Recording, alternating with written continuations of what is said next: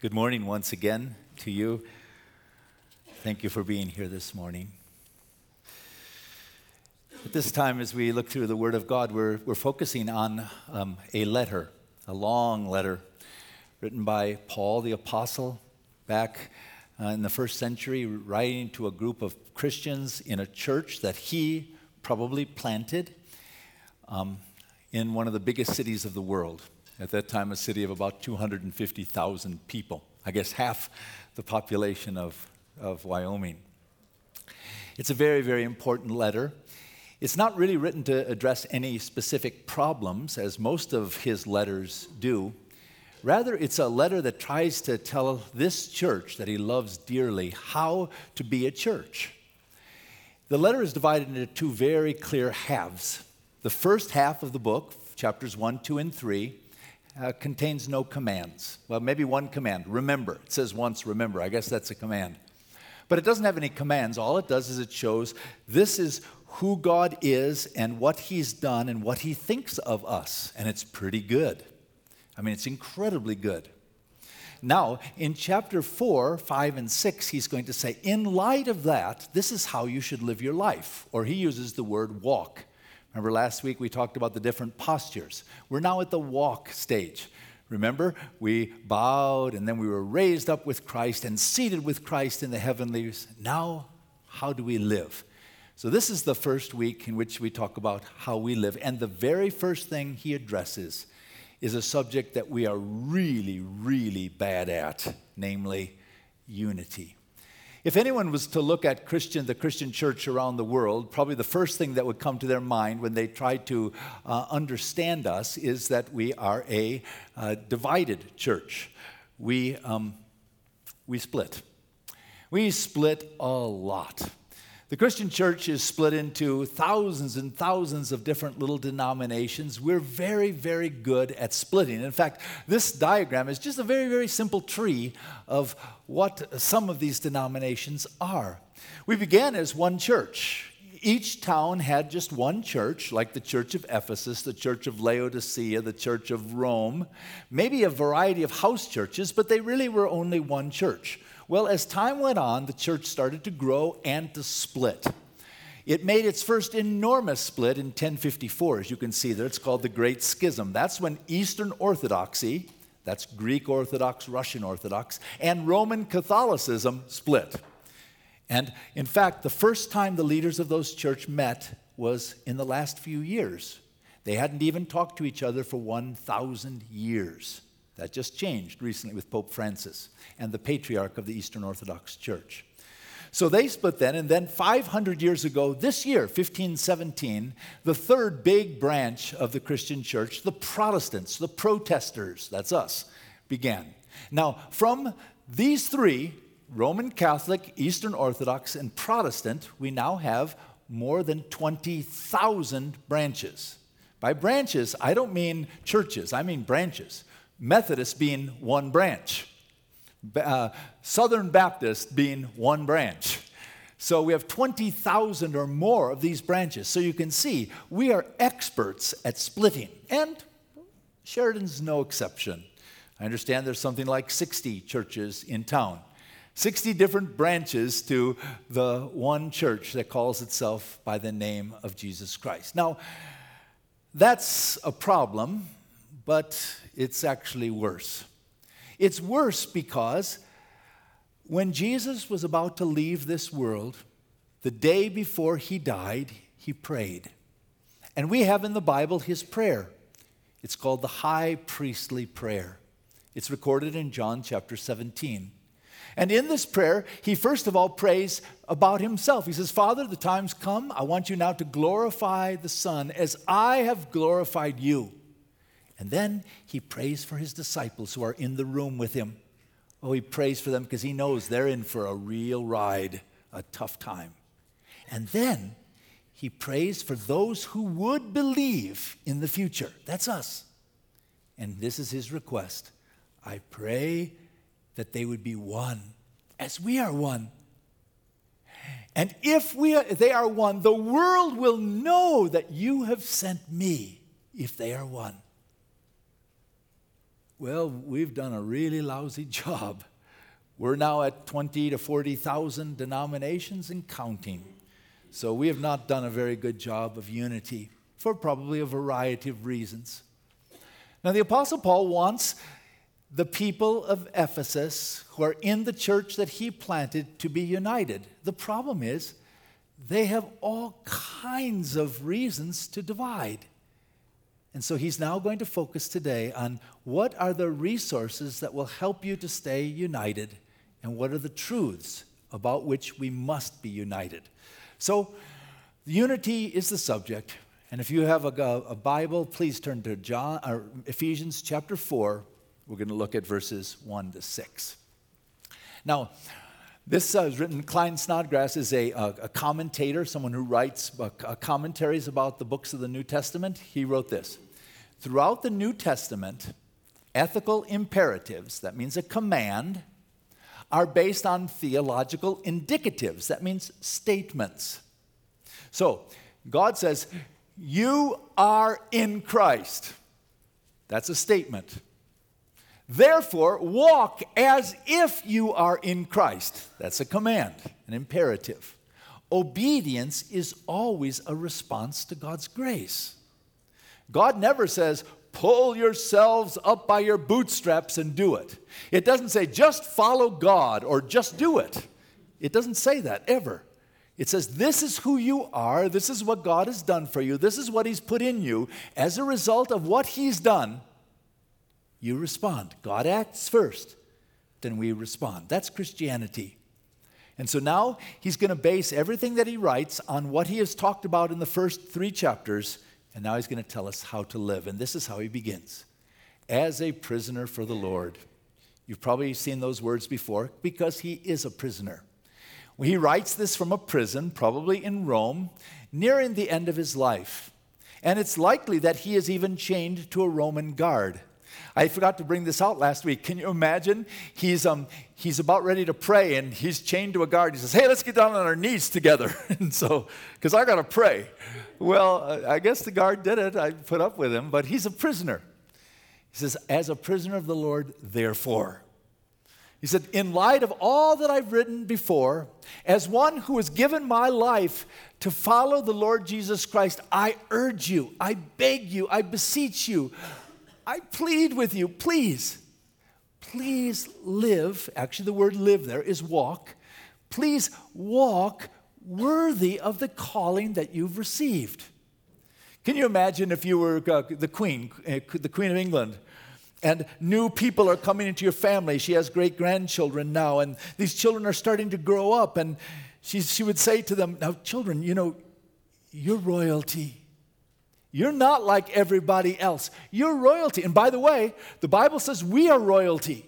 You're a royal priesthood. The Bible says we're all priests. You're royalty. And you're really, really rich. Oh, the Bible says we are very rich. We have all the inheritance of Christ. We are co heirs with Christ. Makes Bill Gates look like a pauper. We are multi trillion gazillionaires. That's who we are in Christ. Back to the Queen of England. Children, you're royalty. You have been given uncommon privileges. Now, with these privileges come responsibilities. People do not have as much money as you do. You're born a millionaire. You are not, you're born with a special calling. Now, live in light of who you are. That's what Paul is saying. Live in light of who you are. We are in Christ. Now, in order to help us live united, in order to help First Baptist Church to be a church of people who walk through life together, united, we need seven graces and there are seven truths. You can't miss them, they're very easy. So that's what we're going to look at today seven graces and seven truths. First of all, the seven graces. Be completely humble. It's not by accident that that's where it starts. I think it can be said that almost every split that's ever occurred has some facet of ego involved in it. Probably the main culprit of unity, the main enemy of unity is human ego. You might think that these 20,000 d- divisions among Christians have come because we have taken 20,000 different views of the Bible. That is not true. It's because a lot of people with big egos would not submit to each other. That's why. The main reason why the church splits is because of ego. It's because people are not indeed humble. Now, what does humble mean? Humble does not mean, let me say it again, it does not mean putting yourself down. Oh, I'm a worm. I'm so bad at everything. I can't do anything right. Mm. That is not humility. That's, that's horrible for a Christian. That's horrible. Somebody died for us. Somebody has chosen us. We're, we're, we're, we're royalty. We're rich. No, no, we're not nothing. We're very, very, we're the envy of the angels. We're, God, we're the apple of God's eye. What does humility mean? It doesn't mean putting yourself down. Humility simply means having a right estimate of yourself. You know who you are. It doesn't mean putting yourself down. You probably have heard, I know you've, all of you have heard of the term IQ, intelligent quotient. That's kind of how smart you are. But almost everyone, not almost, everyone who has ever examined anyone in a group or a corporation has realized that IQ is not the most important thing. EQ is. EQ means emotional quotient or emotional intelligence. That's basically how well do you get along with other people. There are lots of really, really smart people who make very bad employees because they don't get along well with other people. And the number one most important characteristic of emotional quotient is you have a right estimate of yourself. Now, if I was Michael Jordan and someone said, Michael Jordan, you are a great basketball player, and you go, oh, no, I'm not really. You think, oh, come on, you idiot. Yes, you are. You're the greatest ever. But then, if on the other hand I said, Michael Jordan, you're a great basketball player, so you got the right one, baby said, Wait a minute, Michael. You did not choose to be six feet six. You could have been five feet six. If he had been five foot six, we would never know the name Michael Jordan. He would never have played basketball.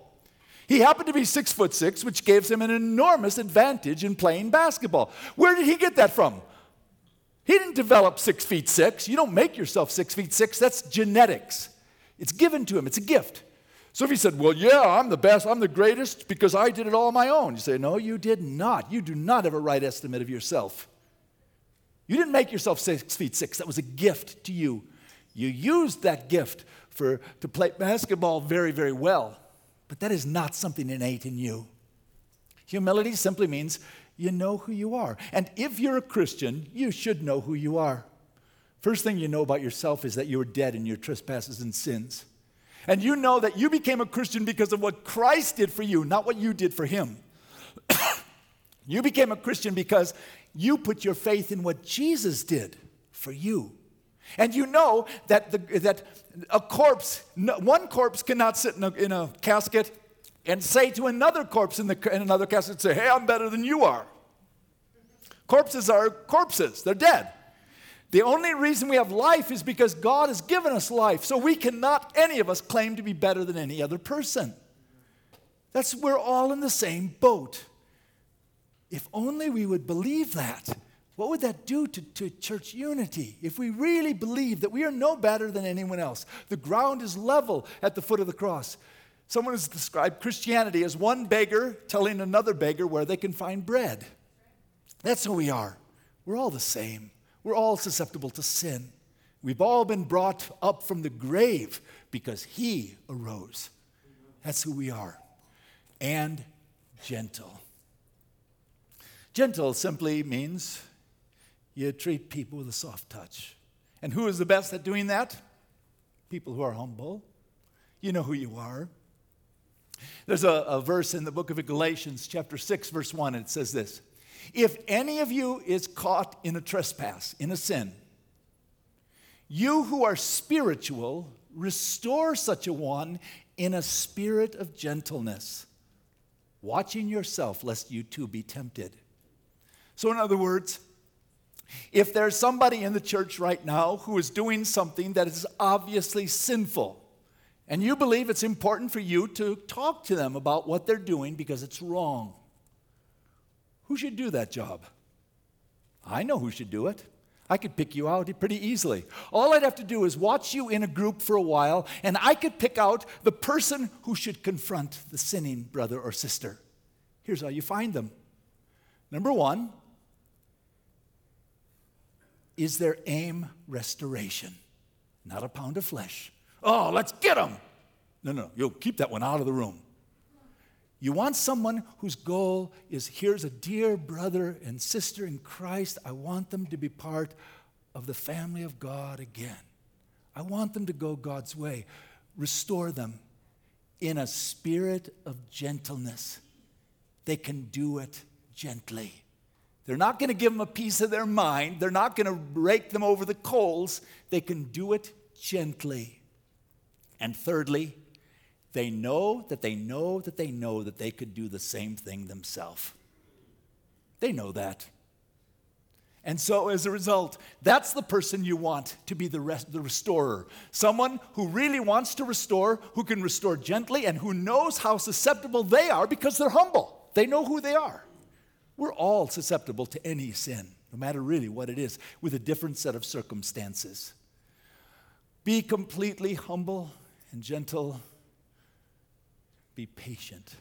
Actually, the word patient means you have a long nose. I guess I qualify. Um, that's what it means. Or we would say in English, you have a long fuse. It takes a lot to get you uh, angry. You're, you're willing to, to, to, to give, to be patient with other people's wrongdoings, even. You give them time. And you forbear. Forbearance means you put up with. You put up with, with one another. That's one of the beauties of the, of the church. That's why a church is different than any other club in the world, because in the church, we accept all comers.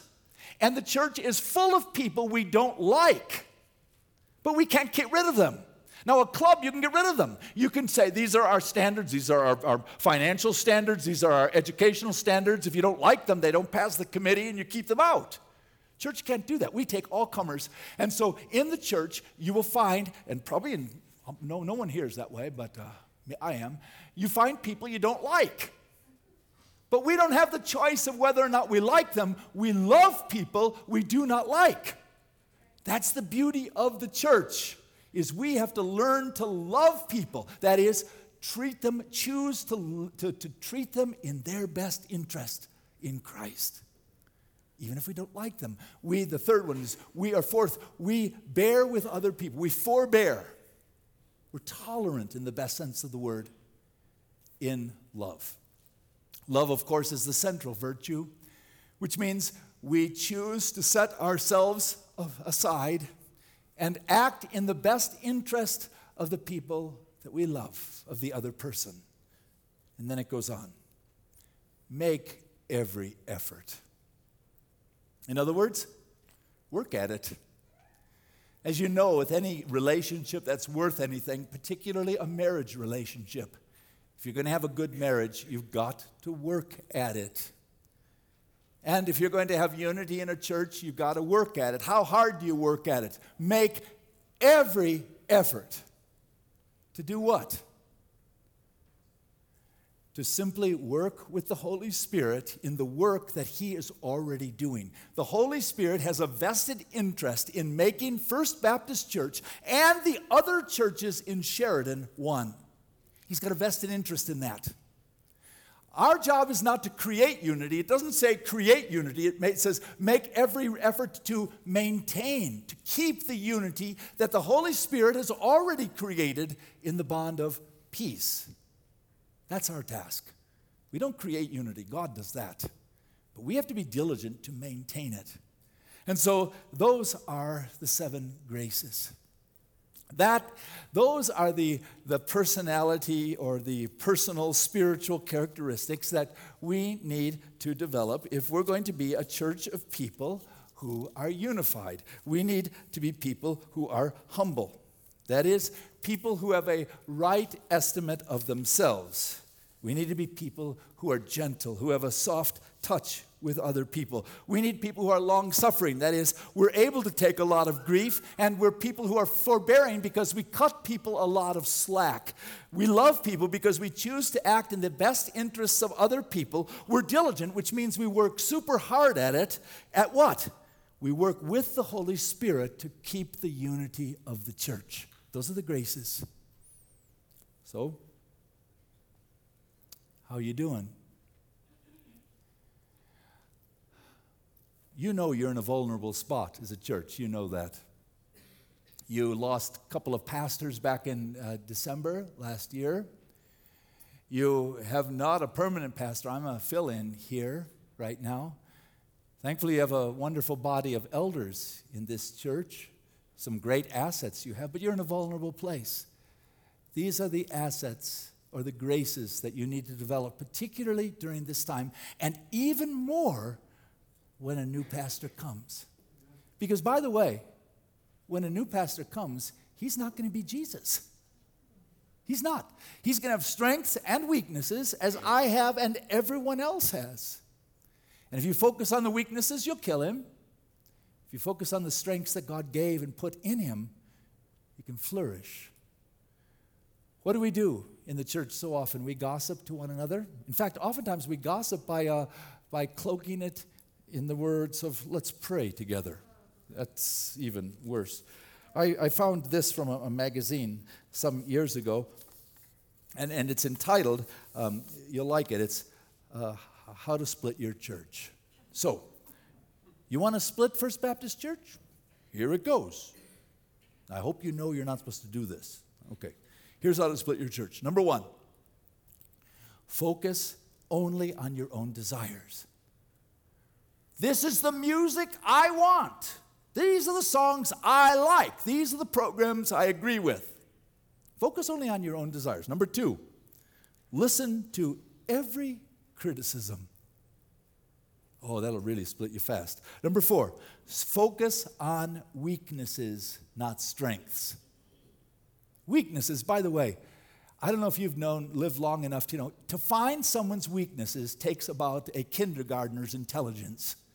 You can spot weaknesses in anybody really easily. You watch any preacher, you watch our funny mannerisms, our grammar, what we say, what we look like, the fact that my shirt, my tie isn't up here, whatever it is. If you want to see weaknesses, you, you might as well be a kindergartner. Anyone can see weaknesses. It's more difficult to see what are the strengths and focus on the strengths. So the third thing you can do is just focuses on weaknesses. Number four, speak the truth or practice love, but never put the two together. Don't put the two together.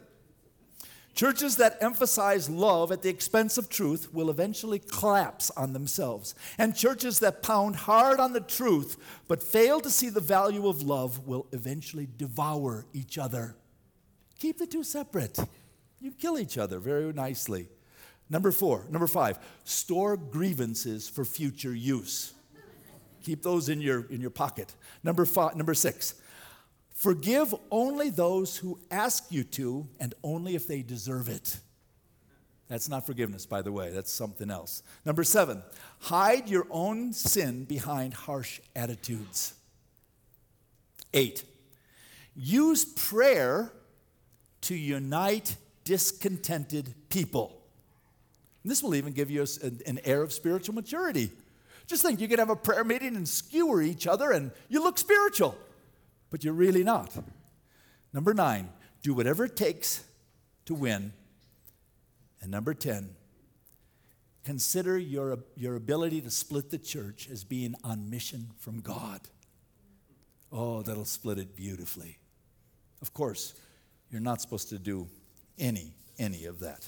So, those are the seven graces. Now, Grace and truth cannot be separated, um, as I just pointed out. Jesus was full of grace and truth. I've mentioned to you before, I think, here, but you can, I'll, I'll probably say it many times while I'm here. My favorite, my life verse is John chapter 1, verse 14. Here's what how it goes And the Word became flesh and dwelt among us. And we have beheld his glory as the only begotten of the Father, full of grace and truth. If you look at Jesus in every encounter with everyone he dealt with, recorded in the Bible, he always is able to mingle grace and truth. We're horrible at it. I could identify them. They're churches in this town, which I'm quite certain are big on truth but horrible on grace.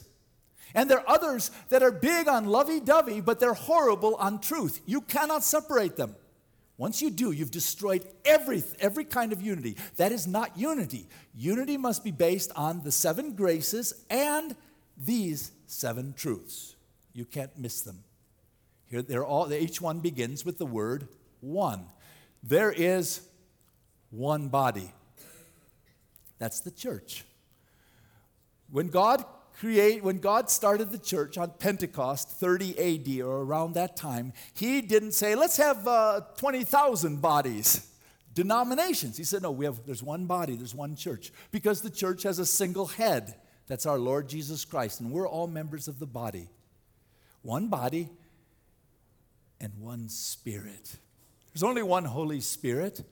They're not, and so when, when some people say, Well, I heard from the Holy Spirit this, or someone says, Well, I heard from the Holy Spirit this, and they are contradictory, you know somebody got it wrong, or maybe both.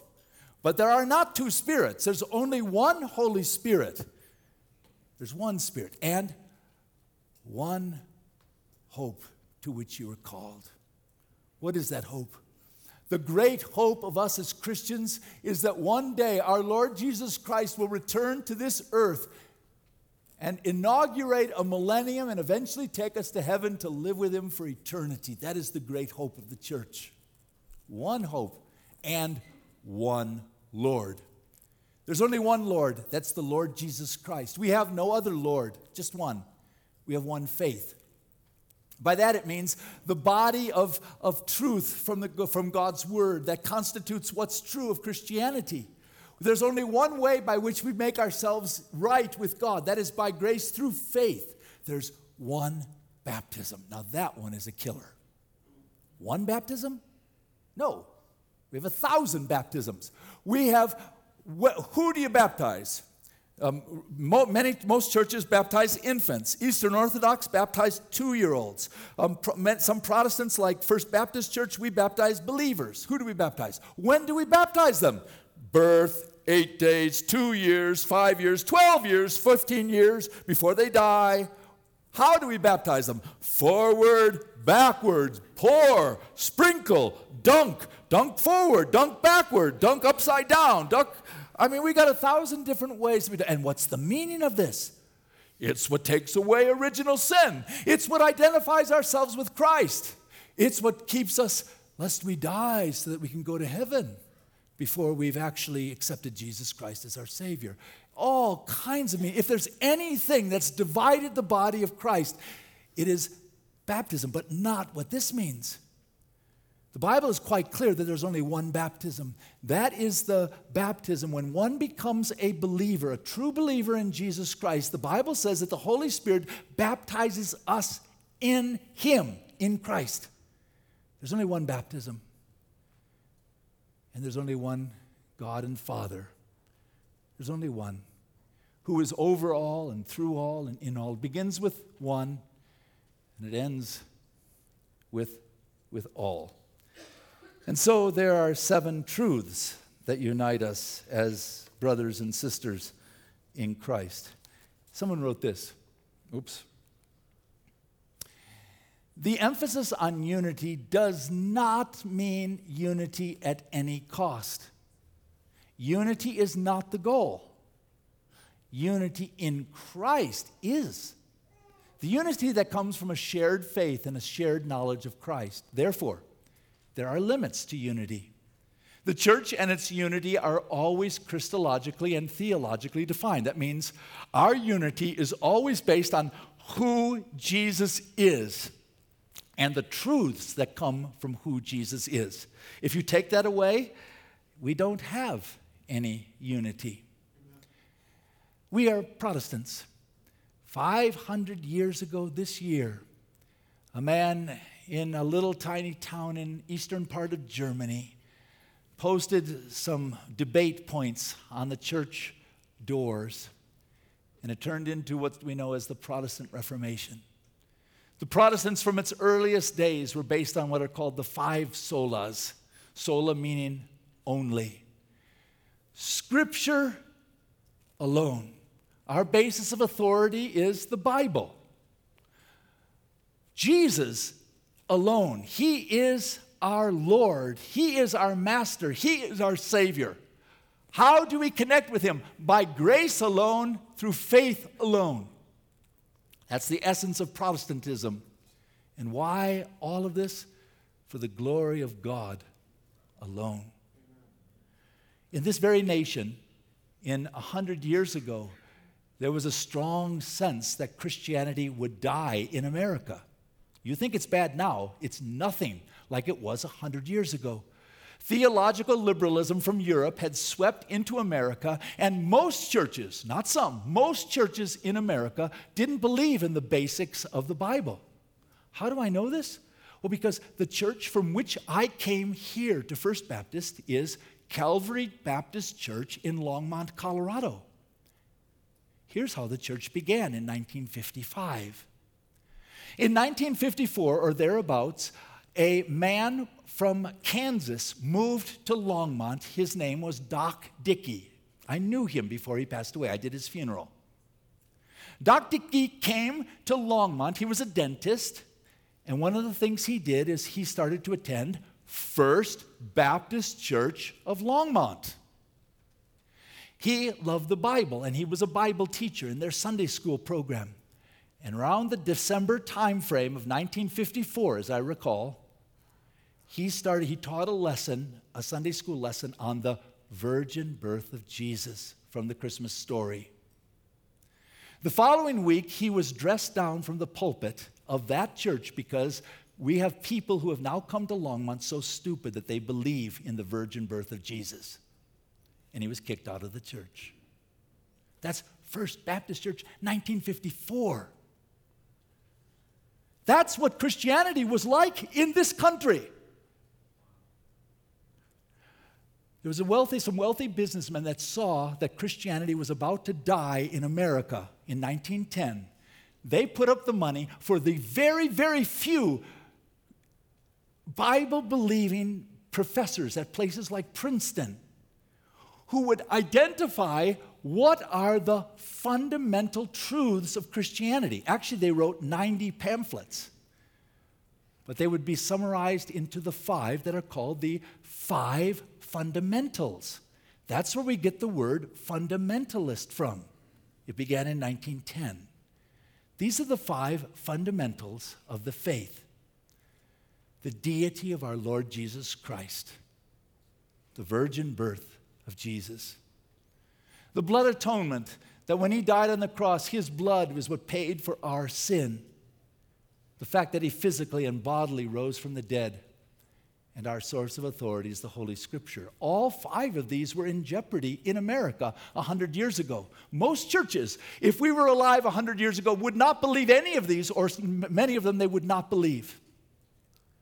Thankfully, Christianity in America as far as theology has gone, is concerned, has gone more and more conservatively. As far as morality is concerned, the other direction. Which means there's something horribly wrong about us. When we, the truths that we believe are more and more biblical, but our lifestyle is less and less biblical, we have not, we're not walking the way we're supposed to be walking. These are truths that the Church of Jesus Christ, for 2,000 years of its history, has held to tenaciously. You cannot separate grace and truth. And so, here's the path we're on.